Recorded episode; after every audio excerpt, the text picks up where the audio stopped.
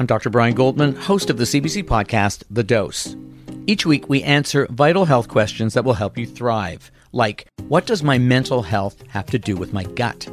How can I prevent melanoma? How much sleep do I really need? And how can I manage my health without a family doctor? I chat with the top experts to bring you the latest evidence in plain language, all in about 20 minutes. Find the dose on the CBC Listen app or wherever you get your podcasts.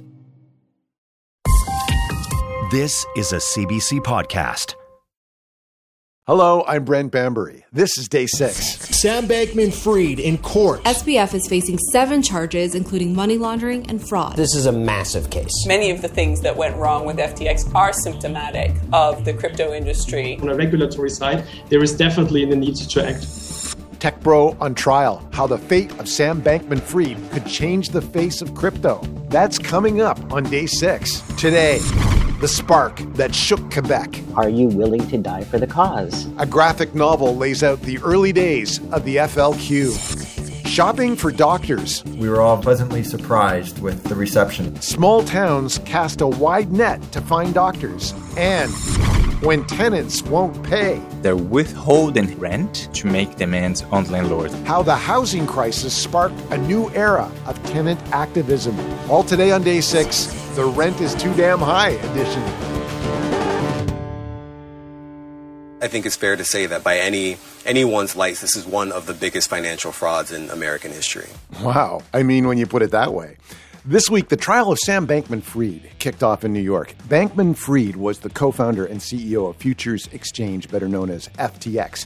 FTX was a cryptocurrency exchange that imploded last year after reports circulated that it had engaged in some questionable use of funds. Bankman Fried and his co conspirators stole billions of dollars from FTX customers. He used that money for his personal benefit including to make personal investments and to cover expenses and debts of his hedge fund, Alameda Research. Three former executives who worked with Sam Bankman Fried have already pled guilty to charges against them. They've agreed to testify for the prosecution. That includes Caroline Ellison, former CEO of FTX's sister company, Alameda Research, and she was also at times romantically involved with Bankman Fried. She said she knew what was happening was wrong and that she was in agreement as well with Sam Bankman Fried to not publicly disclose that Alameda was then going on to loan billions of dollars to FTX executives.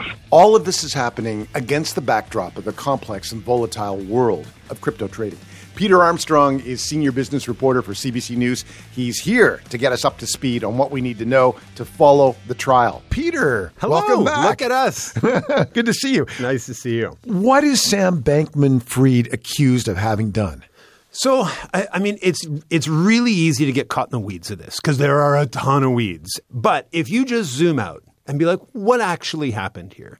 The story is really simple. The story is that this guy ran an investment firm, right? FTX was just an exchange where you mm-hmm. could buy and sell crypto. And you'd give him your money to buy and sell crypto. And he took that money and gave it to a research wing of his other company that spent it on stuff that it wasn't, well, that it wasn't intended to, mm-hmm. lost it all, and couldn't cover the bets.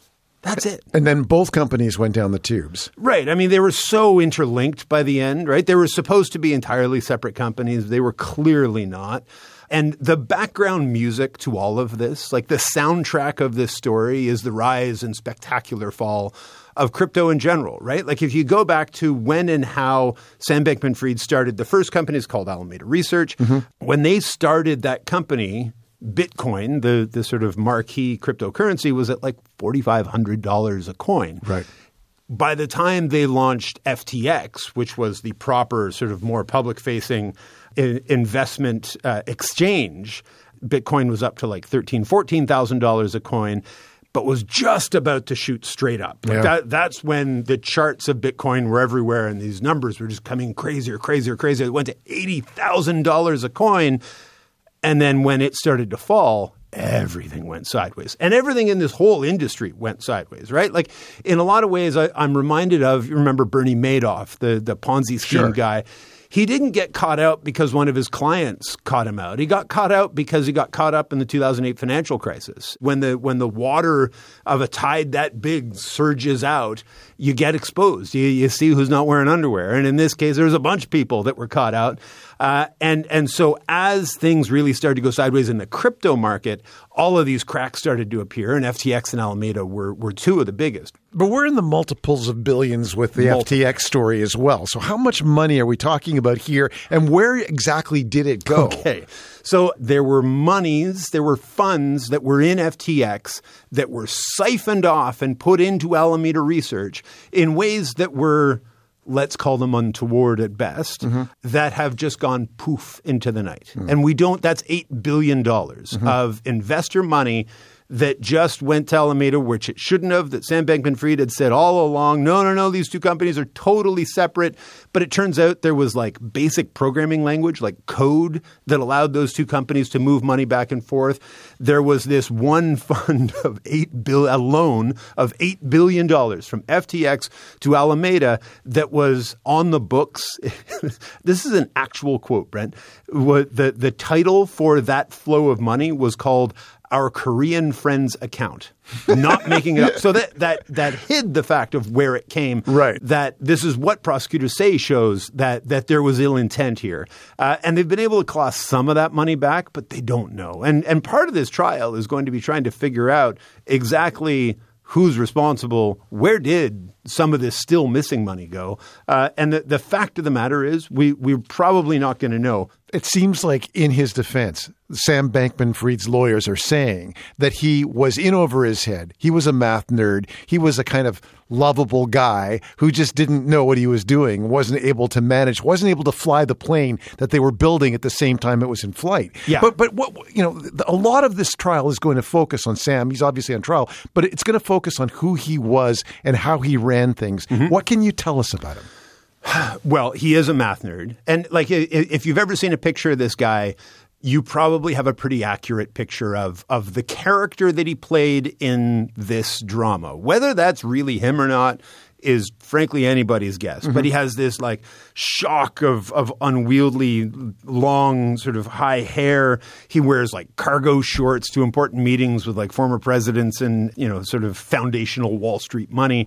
And he presented himself as somebody who was you know always just sort of more interested in playing video games. Man, I'm just doing this on the side. He pushed out into the world this idea of uh, ethical altruism, which was like this idea that he had about how to to affect change in the world and and make the world a better place, and that that maybe crypto and these exchanges and all of this vast sums of money that we're sloshing around might be able to help do that. And then like part of this drama is that they all lived in like Alameda Research, the the original company bought a bunch of villas basically mm-hmm. in the Bahamas and they all went and lived there and they all lived there together and they've been kind of described as like somewhere between like a frat house and like a Dungeons and Dragons game, you know, like think about the vast vast incredible sums of money yeah. that we're sloshing around mm-hmm. here. It, it it is it's the kind of money that I, I, I can't imagine anybody who's listening to this has even come close to that kind. Like it is staggering sums of money. But some of those people playing video games are presumably executives now that will be testifying against him in this oh, trial. Yeah. So what what will that right. mean for for this case? So the the main one there you're talking about is a woman named Caroline Ellison. She was uh, one of the earliest people involved in Alameda. She stayed and stayed on as CEO of Alameda Research when Sam Bankman Fried left to go found this FTX futures exchange.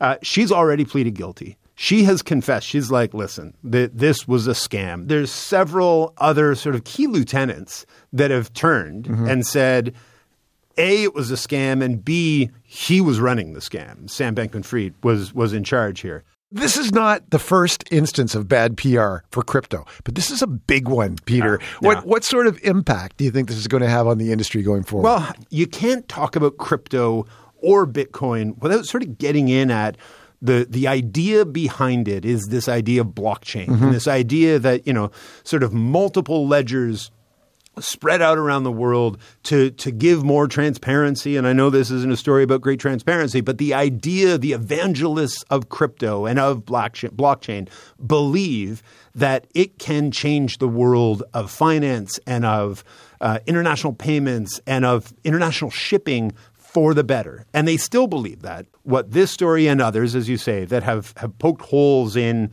the the PR around crypto and around blockchain. I think everybody's now waiting to see. Let's let the dust settle. Let's figure out what actually happened here. Because as I say, this is really a simple story, right? If you believe the prosecutors, this doesn't really have anything to do with blockchain or Bitcoin. It was it was somebody doing things they weren't allowed or shouldn't have been allowed to do. More oversight and more transparency might be a couple of the the repercussions of the trial, but what will justice look like to FTX investors at this point? You know, I, I don't know that, that there will be a, a, a, glowing picture of justice at the end of this where everyone can sort of hold hands and say, you know, we got the bad guy and everybody came out good. Money was lost. And money was lost in a way that I don't know that we're ever going to get it back. It will be less about getting the justice for the people who lost something than making sure that something like this doesn't happen in the next one. And I think that's as close to justice as you're probably going to get. Peter Armstrong, Thanks for being with us. You bet. It's great to see you. Peter Armstrong is senior business reporter for CBC News. Still to come, how Truro, Nova Scotia found success recruiting family doctors. It's no surprise and no secret that we're short physicians everywhere. Here are some other stories we're keeping an eye on this weekend. Israeli Prime Minister Benjamin Netanyahu says his country is at war after a surprise attack from Palestinian fighters in Gaza. Hamas launched several rounds of rockets into Israel, and then dozens of fighters entered Israel from Gaza. The Israeli military says dozens of fighter jets are carrying out airstrikes in Gaza and that it has mobilized reservists. It's not yet clear how many people have been injured or killed. And when it comes to remembering the victims, uh, we, we've done a lot. But when it comes to remembering the murderers, we've done very little. Prime Minister Justin Trudeau says the government is reviewing the Deschênes Commission report and that it's considering making more of it public.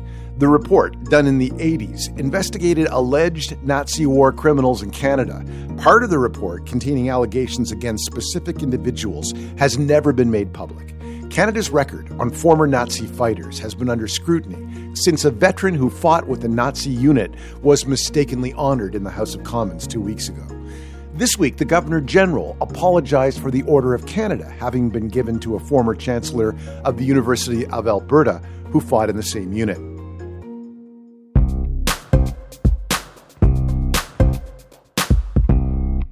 So, for sort of like a multi course meal for Thanksgiving, I would recommend starting with our caramelized pear and sheep's milk cheese mini tarts. Hate to break it to you. It's a bit late to start planning the menu for Thanksgiving. But if you're in a pinch, Cassie Vogel might have a solution. There's like the harvest dinner rolls, the, I mean, the big showstoppers like rack of lamb. We have this victory point punch that is a batch punch that you could make for a really big crowd. Cassie is the VP of Publicity for Ulysses Press in the US. She's also one of the masterminds behind one of its most unusual new cookbooks. So the very first recipe after is in our game night section. Night spelled with a K as a reference to um, some of the night cards that are development cards in the Catan board game. Just in case you didn't catch it, the cookbook is Settlers of Catan themed, as in the popular board game. And yes, I said Catan, not Catan. Turns out the Catan heads have been saying it wrong. It, as I understand it, intends to be Catan. It's a German game, so if you kind of think about that, pronunciation can also help. And Cassie would know because she's a big fan. Or, as she would put it, a Catanian, as fans of the game are called in the Catan universe. I have been playing the game for a very long time. Big, big, big fan. A cookbook might not seem like an obvious spin off for Settlers of Catan, but the game actually does have a bit of a Thanksgiving vibe. Catan is all about bringing people together. That's what Thanksgiving is about too, and it has this kind of fantasy tavern feel. That said, food isn't actually a big part of Settlers of Catan, though, to be fair, sheep and wheat are pretty central to the plot. Cities and settlements are how you win the game. They're these little wooden pieces that are roads and houses. And hey, for foodies like Cassie, every board game is at least a little bit about food. I mean, I've played so many times and have made plenty of jokes about wanting some sort of like tasty kebab when uh, when when trading with the wool cards because they have those cute little lambs on them. But again, because I am so food driven, that's where my mind goes. Um, I don't know if everybody else has that initial reaction. Who doesn't love a tasty kebab? And if you're also a fan of puns, all the merrier. Um, some of my favorites, let me see. The diced caprese salad, reference to dice because they're in the game. Um, we've got the library galette, which is a berry galette, but a reference to the library card that can be found in the game. Oh, we also have overnight with a K oats. Trying a new recipe for the first time can be daunting. Thankfully, the Catan team didn't set the bar for entry too high. You do not have to raise your own sheep, make your own cheese. We only have one recipe, the fireside banana boats, that if you did have an open flame or were camping would be a fun option, but obviously no fire required. Cassie Vogel is the VP publisher at Ulysses Press. Keep an eye out for her recipes on the menu next time you're at a board game cafe. Still to come on day six, tenant activism is turning into a movement across the country. How rent strikes are changing the balance of power for the rental class. You know what? We're going to also not do our side of this, which is paying rent. I'm Brent Bambury. The data did show that 12% of Canadians reported that they did not have access to a primary healthcare provider. 12%. That's more than 3.5 million people in Canada without access to a family doctor or primary healthcare provider. That's according to the Canadian Institute of Health Information. But this week in Truro, Nova Scotia, some signs of good news ahead. A recently launched campaign to recruit international doctors to the region has produced a big response. Dr. Justin Blauentraub is a practicing physician in Truro. He's also part of the Nova Scotia Health Authority's recruitment and retention effort. Justin, good morning. Welcome to day six. Hi, good morning, Brad. Thanks for having me. It looks like you got a pretty good response to this this drive to bring foreign doctors to Truro. You got almost 200 responses. Was that more than you expected? Yeah, I think the number was, yeah, I think 199. So just short of 200 potential um, physicians that uh, showed interest in the campaign. I think initially nobody really knew uh, the full potential. Uh, and I think we were all very pleasantly surprised with the reception that it that the campaign had. Well, there were a lot of people across the country right now wondering, what did you do? Who did you target? How did you reach them? How did you manage to get nearly 200 people interested? As a physician myself, uh, you know, we're in a small, kind of semi rural community. So I personally am uh, co chair of our local recruitment and retention committee. So I share kind of the chair duties with David Phillips, who is CEO of our local uh, Truro Colchester Partnership for Economic Prosperity. I, I, can't take full credit for this, if arguably any. Um, this was David's, you know, creativity and and showing some innovation. Right. Uh, essentially, what we came up with was some promotional marketing material locally, um, which involved uh, myself and a few other local physicians over the years. Uh, have we've put together some testimonial videos, and we were able to package that and collaborate with uh, Nova Scotia Health More Than Medicine social media platform. And the keyword we've been using is piggyback mm-hmm. uh, off of that and uh, through social media directly targeting UK uh, physicians. So, what was said on social media? What was put out there that would entice these physicians to show an interest in coming to Truro? Yeah, I think our goal and, and objective was to demonstrate our area and our region um, within the province just to highlight the amazing. I'm going to use the word amazing work life balance that we have here. Um, you know, we're all working hard, but outside of work, the opportunities that we have uh, to help balance that work life um, lifestyle that is so important, uh, and and to highlight being close to Halifax in the, the larger urban area. We're 40 minutes from uh, the international airport as well. And just to highlight again how great a work life balance we can have here and, and provide and, and that opportunity for a physician from, from far away. So you do have some work life balance there, but you also have some of the issues that any small community in the country has right now when it comes to healthcare. Tell me about the needs of the people in Truro. Can you give us some examples of how people are struggling to get the medical attention that they need? Yeah, I don't think Truro is unique and, and our Colchester area is unique in that situation. We're certainly feeling the effects. You know, locally, we still have about 12% of our population without an identified primary care provider, whether that's a physician or a nurse practitioner. Right. Um, our provincial government has been creative in the last few years and encouraging our, our pharmacy colleagues and, and other allied health uh, workers to practice to their full scope. But, you know, as good as that may be in the short term, it's still a big gap that we have to close to allow patients to have that access when they need it to timely primary care, to preventative care. And we're certainly seeing the effects elsewhere across the country. Same here. You know, our ER wait times, our lengthy hospital stays because disease burden is just that much more significant, or disposition and trying to get patients out of hospital is more uh, challenging when they don't have proper follow up uh, established. Hmm.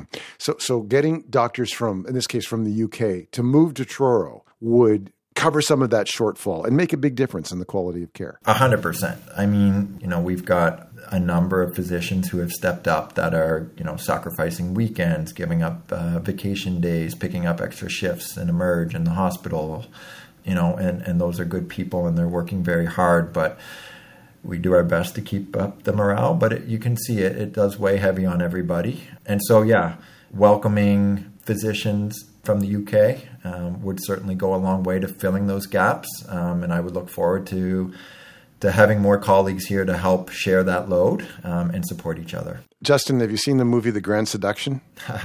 yes, that is a, that's a great movie, especially relevant to, to our recruitment efforts. Have you thought about doing any of the things that those Newfoundlanders did to entice a doctor to their community?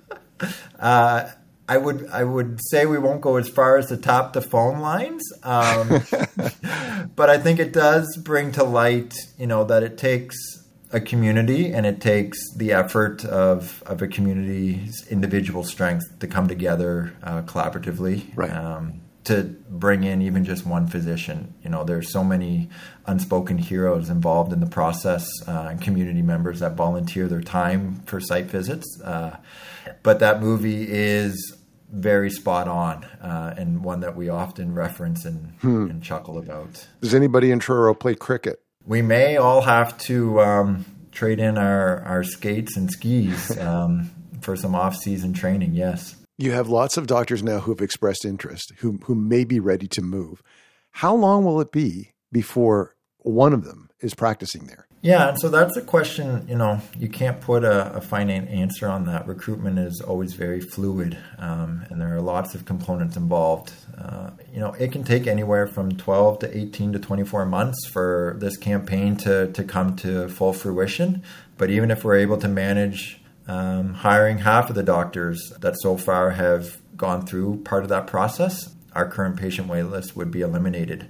Um, and to be able to do that, I mean, that's that's priceless. What about for people in other regions and other provinces, small towns, medium-sized cities across the country who are might be looking at what you're doing now because they're they're having a doctor shortage? What would you say to them about international recruitment? Yeah, I think it's important to identify what your area has to offer. You know, every community and every region across the country is unique um, and has something to be proud of and, and to display. And you know, it, it takes the right community and the right fit for a physician. So, you know, it's a constant evolution uh, of innovation and getting creative and not being afraid to take a bold approach and, and try something new. You might fall flat on your face, um, but in this instance, like I said, we were very surprised. Um, and I think there's a lot of takeaways from this to just keep enhancing the next campaign and, and keep promoting our efforts. Dr. Justin Blauendraht, thank you very much for being with us and congratulations. Thanks, my pleasure. Like I said, we'll, we'll find out uh, in due time uh, the success of this, and, and our fingers are crossed and we remain hopeful. Okay, bye bye. Thanks, Brent. It was a pleasure to be part of your program this morning. Dr. Justin Blauendraht is a practicing physician in Truro and part of the Nova Scotia Health Authority's recruitment and retention effort.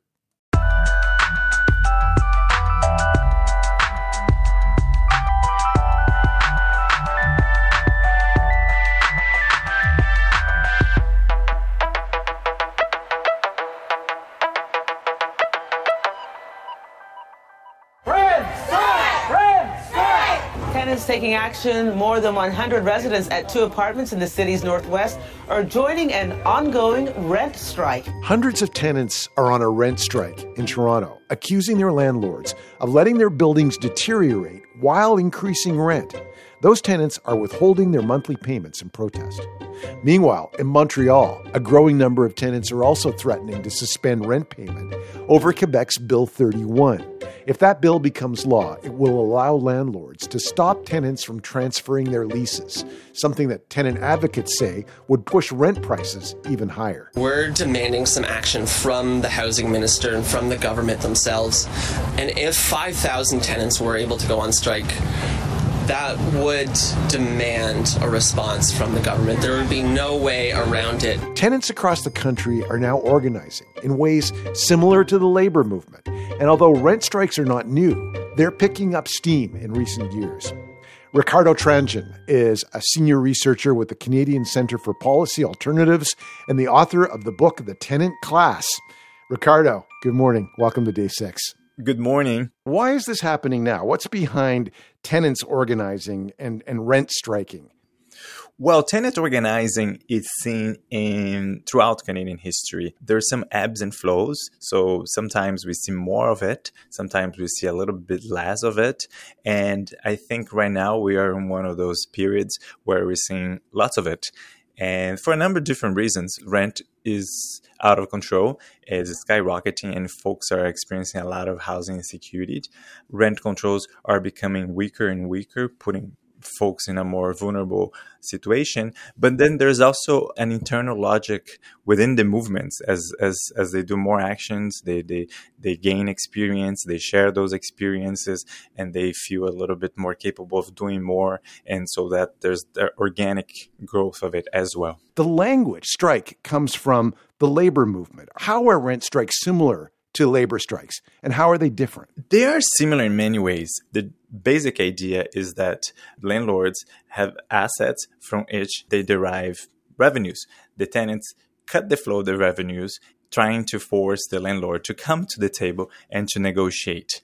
The most common demands are either something related to repairs in, in, in, in, the building or to rent increases or to potential eviction of one or more of the tenants. The same is with labor, right? Labor usually also stops working so that, you know, revenue flows to the boss stops and that catches the attention of the boss and that forces a negotiation, usually around wages and labor conditions. In a unionized workplace, uh, the boss has the obligation to come to the table and negotiate with workers. And there's a whole process that is in place and rules for how that's going to happen and what's the rights and responsibilities on both sides. With the question of rent, what happens is that tenants do not have the right to collective bargaining, which that means that they have the right to form an association, but the landlord is not obliged to sit down and negotiate with them. Are there any examples of tenants organizing and targeting the investors in the company that owns their units or owns their building? And, and have, has that been successful? Yes, there are other examples. We have had a um, rent strike in Hamilton where it was a large redevelopment and it was a real estate investment trust that had just bought these apartment buildings and they were pushing rent increases that were quite aggressive and the rent tenants organized and pushed back.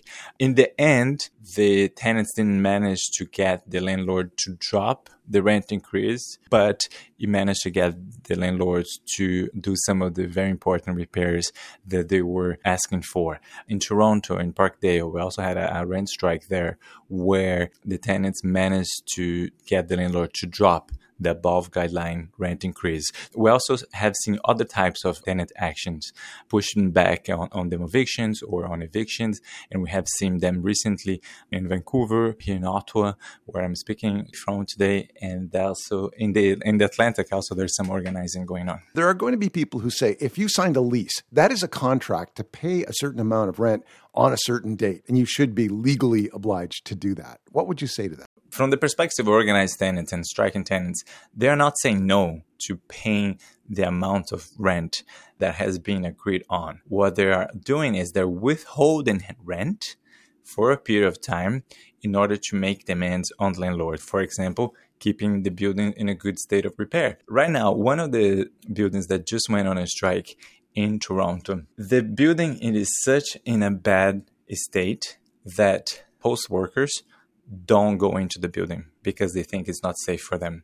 Because there's so many infestations of bed bugs of cockroaches and of mice. So that is a case where that contract is obviously not being upheld on the side of the landlord and the tenants are saying you know what? We're to also not do our side of this which is paying rent until you get on top of fixing this building. Tenants can organize but landlords can organize too. Are there any instances of landlords taking on some of the tenants who are trying to organize against them? And what, what kinds of, of, of measures are they taking against those tenants landlords first and foremost they refuse to talk to organized tenants. They prefer to talk to one-to-one with tenants. And that's a way of not recognizing the tenant union not recognizing the right of tenants to any form of collective bargaining. We also see the eviction notices that are sent to, to tenants right at the beginning of a strike. We also see now um, in, in quebec there's one example where landlords are talking about a registry somewhere where you would have all the blacklisted tenants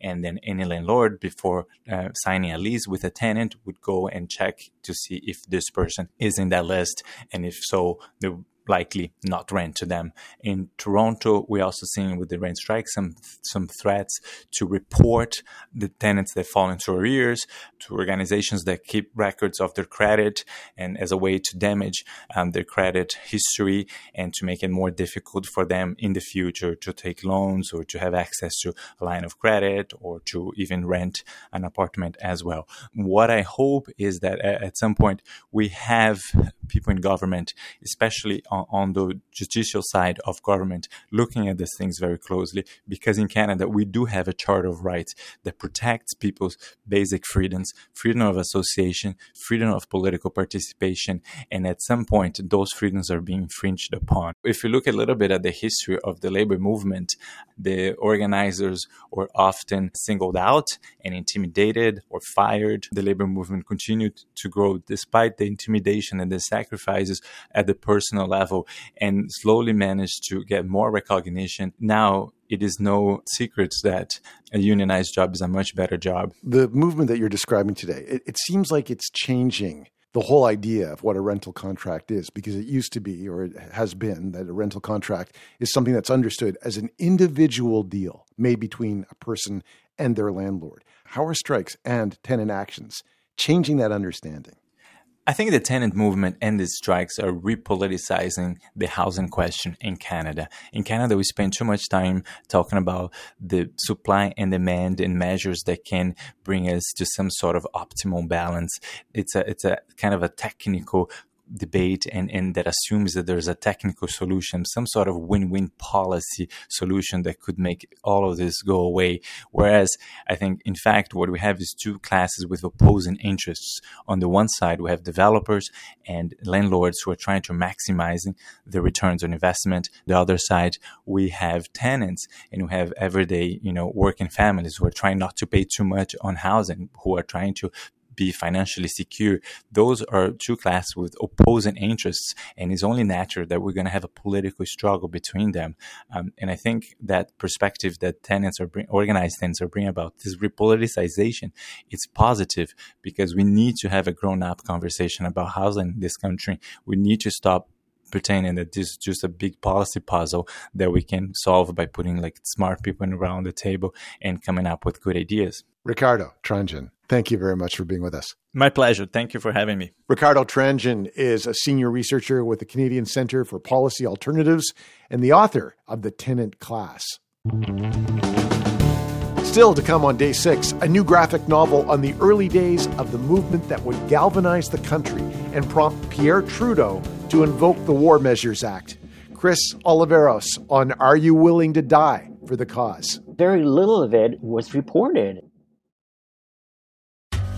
I'm Jonathan Goldstein, host of Wiretap. Each week you're invited to listen in on my telephone conversations, whether funny, sad, wistful, or even slightly strange. You never know just what you might hear on Wiretap. Uh, I mean, I knew you had a show. I just, I just didn't think that people actually listened to it. Howard, That's you... the breadth of your genius, Jonathan. It's not just that you're funny, but you can be cripplingly, poignantly depressing. The Wiretap Archives, available on CBC Listen, Spotify, Apple Podcasts, and wherever you get your podcasts. I'm Brent Bambury. You're listening to Day 6 from CBC Radio. We're on public radio stations across the United States. Listen on demand with the CBC Listen app, and we're available wherever you get your podcasts and at cbc.ca slash day 6. I do not think that uh, formal introductions are necessary. Poirot, Hercule Poirot. There are those who have called me the greatest detective of all time, a description with which I find it difficult to quarrel. No quarrel here, Monsieur Poirot. If not the greatest of all time, Inspector Poirot is at least proving to be timeless, just like the iconic Miss Marple, both of them fictional creations of mystery master Agatha Christie. Nothing gets past you, Miss Marple, does it? Hardly ever, young man. Even though some of Agatha Christie's stories are a century old, they are still inspiring modern adaptations, like September's Poirot blockbuster, A Haunting in Venice. Detective Poirot, we are invited to a seance. There have been impossible murders. One of you is the killer. My money's on the housekeeper. And while the crimes in Christie's whodunits can be grisly, the plot patterns and intimate settings make her novels feel familiar and comfortable. Inspired by Christie, contemporary mystery writers put this comfy feeling at the heart of their stories, creating a whole genre known as the cozy mystery. For decades, the assumption was that cozy mysteries mainly appealed to readers of a certain age. But lately, the audience for cozies is expanding. I grew up reading Agatha Christie and watching Jessica Fletcher with my mom and and I think for a lot of readers just like me, we wanted to keep reading these little mysteries, but maybe with people that more reflected our age and our demographic. Kate Lansing is the author of Till Death Do Us Port, the latest in her Colorado Wine series of cozy mysteries. And since Thanksgiving is the official kickoff to tea blanket and book season, we asked Kate to tell us why we should all consider cuddling up with a cozy. So, when you start thinking about cozy mysteries, it almost seems like a contradiction, right? Because murder and cozy, how do those go hand in hand? But you know, cozy mysteries, they are this sweet subset of the mystery genre, sort of like a Hallmark holiday movie of mysteries. There's something called a hook or a niche in each one. So you have your culinary cozies, where maybe the protagonist is a restaurant owner, or, you know, in my case, it's a winery owner, or maybe you have a bed and breakfast one, or there's even an apron shop, you know, and like there's everything you could possibly think of. There is a hook for it, and it's and that's very cool. Cozy readers, they like the rules of the genre to be adhered to, and there are many of them. You have the plucky amateur sleuth, you've got the small town feel or the sense of community, not getting too heavy, not getting too dark, no swear words. If you have to use a swear word, it's like one or maybe two. There's always an animal sidekick of some type. It can be a dog. It's very often a cat. You know, I've seen, I think there's been birds. You know, there's lizards. There's really anything. A sense of justice is another rule. So the killer gets apprehended at the end, and justice is served, and there is that happily ever after. And then the, the puzzle of the whodunit is a big one too. Who did it? Who do I think did it? Who's the culprit? And I think that cozy readers love to try and piece it together along with, or even better, before the, the main character. I think the traditional reader of cozy mysteries tends to be a little bit of an older demographic and maybe just into knitting, into cats, and, and a little quieter and into the puzzles. But I have noticed a lot more millennials getting into this genre. I think sometimes the world can be a very chaotic place. And I know, especially a few years ago, a lot of people started reading cozies because it made them cozy, but then they could see themselves maybe in these characters that then got the justice, got the happy ever after. But I do think that the genre is becoming more inclusive, more diverse, and they do include very relevant topics that matter to the younger generation. There's even a new subgenre called quozies right now for queer cozies, which I think is just awesome. It's nice to see um, this breath of fresh air coming into the genre and opening it up for, for everybody.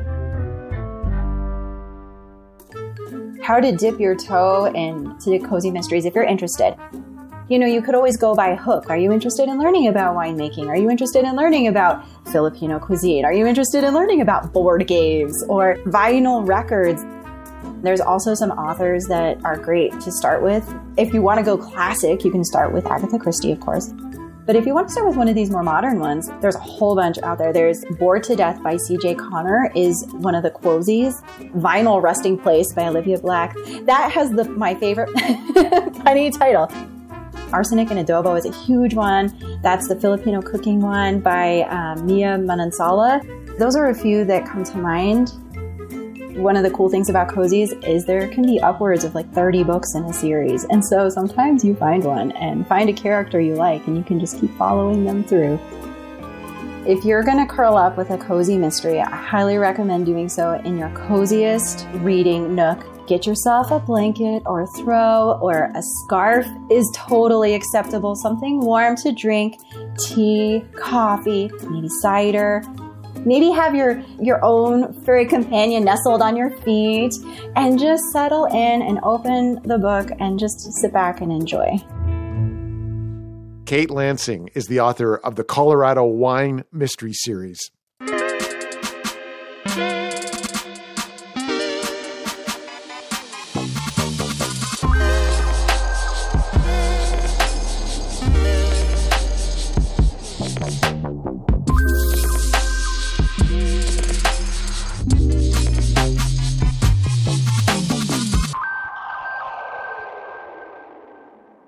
I still go back to the choices you, you have to make in the kind of society that you yeah, live well, in. There's a lot of bleeding hearts around who just don't like to see people with helmets and guns. All I can say is uh, go on and bleed, but it's more important to keep law and order in this society than to uh, uh, be worried about uh, weak-kneed people who uh, don't like the looks of, uh, of a at, at any cost? At any cost? How far would you go with that? How far would you extend that? Well, just watch me.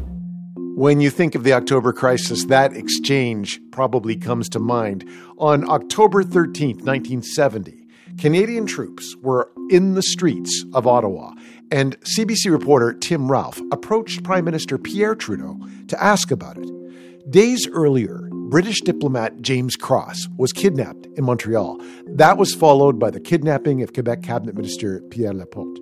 They were taken by the Front de Libération du Québec, the FLQ. On October 16th, the federal government invoked the War Measures Act. A day later, Pierre Laporte was found dead. For many Canadians, this was their first encounter with the FLQ, but its roots go back much earlier. And those earlier years are the focus of a new graphic novel, Are You Willing to Die for the Cause? It's written and illustrated by Chris Oliveros, the founder of Drawn Quarterly. Chris, good morning. Welcome to the show. Good morning, Brent. Thanks a lot for having me. It's been a while since the FLQ was a political force in Quebec, and the October crisis took place 53 years ago. So, what made you decide to write about these early attempts to form the FLQ?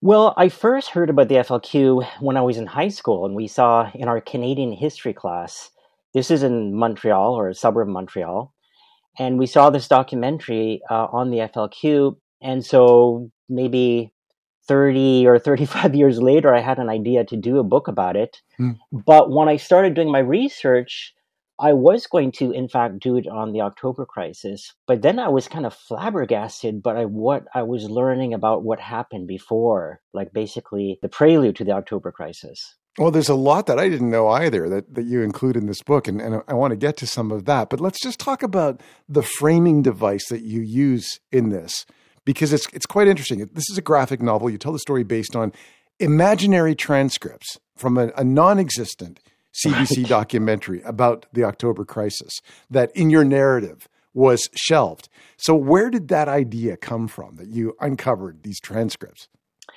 Well, I had the idea of telling the story through essentially firsthand accounts, just to give it sort of um, a more immediate um, outlook on what happened. But many of those firsthand accounts don't exist, and yet I'm still basing it in history. Like a lot of this is backed up with research and Yeah. so on. And I thought, you know, there probably could have been a documentary in 1975 about this. And so that's what I went with.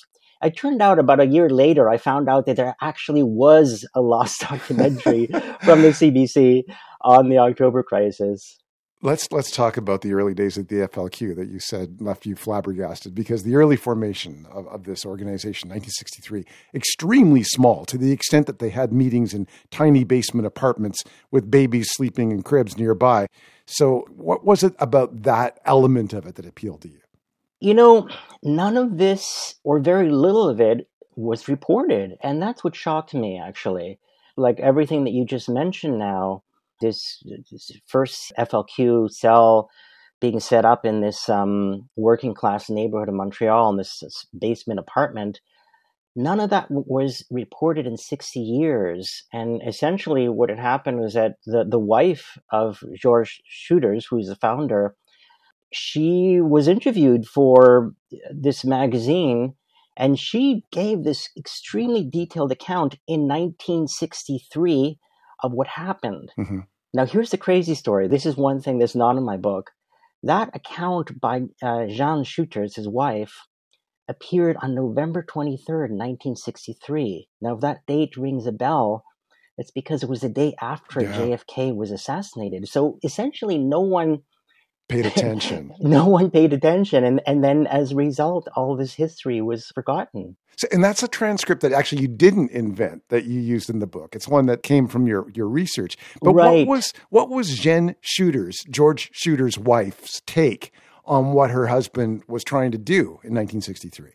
You know she was both um, alarmed as one would be you know being a mother with with a baby and uh, a and a toddler in Mhm. a small apartment. I mean he he literally was making molotov cocktails in the kitchen next to the room where they were sleeping. And then that later progressed to um, bombs. Like they, he had boxes of dynamite being stored in the kitchen. So of course she was she was very alarmed uh, but at the same time she actually like helped him and she was um sometimes she was a lookout and then in the end he kind of turned on her. He uh, he basically um after the duress of being beaten by the police and that was also well documented he basically snitched on her and then she was arrested I, I can't imagine living in a basement apartment with explosives and children side by side. Can you explain where you got the title of the book? Are you willing to die for the cause? Right. So the title of the book actually comes from the FLQ itself, and uh, and I have them to thank for it because essentially they had a recruitment drive to recruit new members, and this recruitment drive actually occurred. Of all, I'm not making this up. This is again, this is like this is all based on research. This recruitment drive occurred in a well-known restaurant uh, in Montreal called Da Giovanni that was around for decades and decades. Mhm. So they would summon these potential recruits to this restaurant and they would give them the survey to fill out with 10 questions. And some of the questions were Do you have access to a secret hideout? Uh, do you have any weapons? And the last question was Are you willing to die for the cause? And if they answered yes to all those questions, they were usually given a call back. My goodness. And and while this was going on, the group continues their bombing campaigns, but they were bungled. Innocent people were killed in these campaigns. The early leaders had mishaps, and then the later leaders had mishaps. Why was the FLQ so inept? You know, that's the thing. I I I wanted to be careful. Like I, I didn't want to sort of. um I mean, it's hard not to make them look bumbling, but the the point is, is that this is sort of what anyone should come to expect when you have a group of terribly inexperienced people, most of them teenagers, coming together to plant bombs in mailboxes. Yeah. And this happened with with other revolutionary movements throughout the world, including the United States. I mean, you'd have this was like this happened everywhere. Um, it was just part of the times. Chris, you just said you wanted to be careful about how you portrayed them, but you acknowledge that they are inept. Why? Why are you walking this line? What is it about the FLQ that makes this story important to tell in a way that's fair to the people that ended up killing people? Yeah, I mean, I am being I'm I'm cautious for a couple of reasons. One, well, the first first and foremost, I wanted to make sure that everything is well documented, and there's a really like lengthy section of uh, footnotes at the back of the book. But the other thing is, is that I'm very keenly aware of my position. Uh, although I've grown up in Quebec all my life and I spent most of my life here, I am an Anglophone here and I'm very, I so I'm treading very carefully in what I say, and I also want to really draw attention to the fact that the paradox is that a lot of what the FLQ uh, was trying to do or was trying to change was justified. It was a terrible situation for francophones in Quebec at the end of uh, what was called the Great Darkness when Maurice Duplessis died mm-hmm. at the beginning of the Quiet Revolution. So, it, I mean, economically, the uh, uh, Francophones were in a terrible shape. They were way behind their Anglophone counterparts. There was uh, education-wise, there were the, uh, the doors were closed, and so you know, groups like the FLQ recognize all of that. Mm-hmm. It's just that the means that they tried to go about making these these changes were absolutely reprehensible you know? So that so that's the thing too like i i don't want to just like stand back and say haha look at look at these guys they were like what fools they were. I mean you know i'm trying to sort of carefully balance everything chris this is volume 1 of your work what can we expect in volume 2 well, in volume two, I will finally be tackling what I meant to do, to do initially, which was doing a book on the October crisis of 1970. Volume one of Chris Oliveros' book is Are You Willing to Die for the Cause? Chris, thank you very much for talking to us today. Thank you so much, Brent. Chris Oliveros is the author of Are You Willing to Die for the Cause? It hits bookstores on Tuesday. Time, weather, and Riff from the headlines. And here it is Riff from the headlines, our weekly quiz. Three riffs linked by one story in the news. If you guess the story that links the riffs, you can win a Day 6 tote bag. First, here's a recap. This is last week's clue.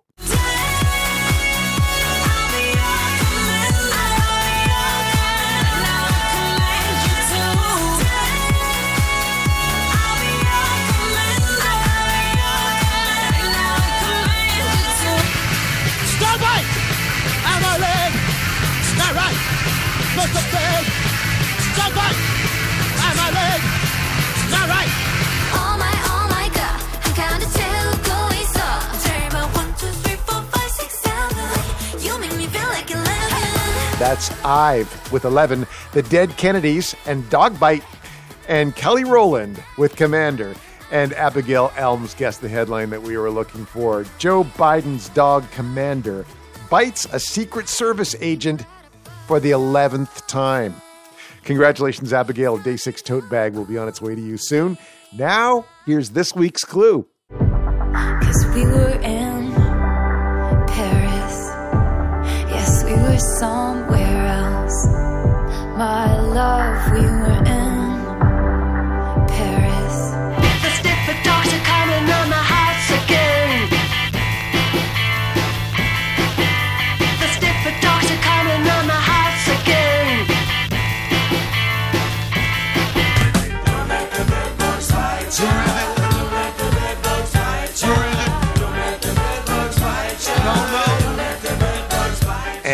looking for the story that connects those riffs. Email us your answer, put riff from the headlines in the subject, send it to day6 at cbc.ca.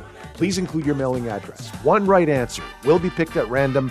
The prize is a day 6 tote bag. You can always hear the clues again anytime at cbc.ca slash day 6.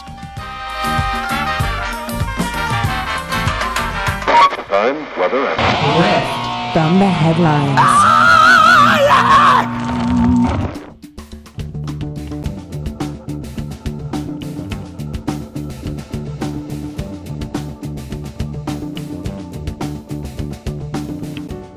And that's our show for this week. Day 6 was produced by Laurie Allen, Annie Bender, Mickey Edwards, Pedro Sanchez, and Yamri Tasfuta Dessa. Our digital producer is Paul Hantiuk. Our senior producer is Gord Westmacott. And I'm Brent Bambury. It's two days to Indigenous Peoples Day, three days to the NHL season opening night, and seven days till we meet again on day six. Nothing gets past you, Miss Marple, does it? Hardly ever, young man.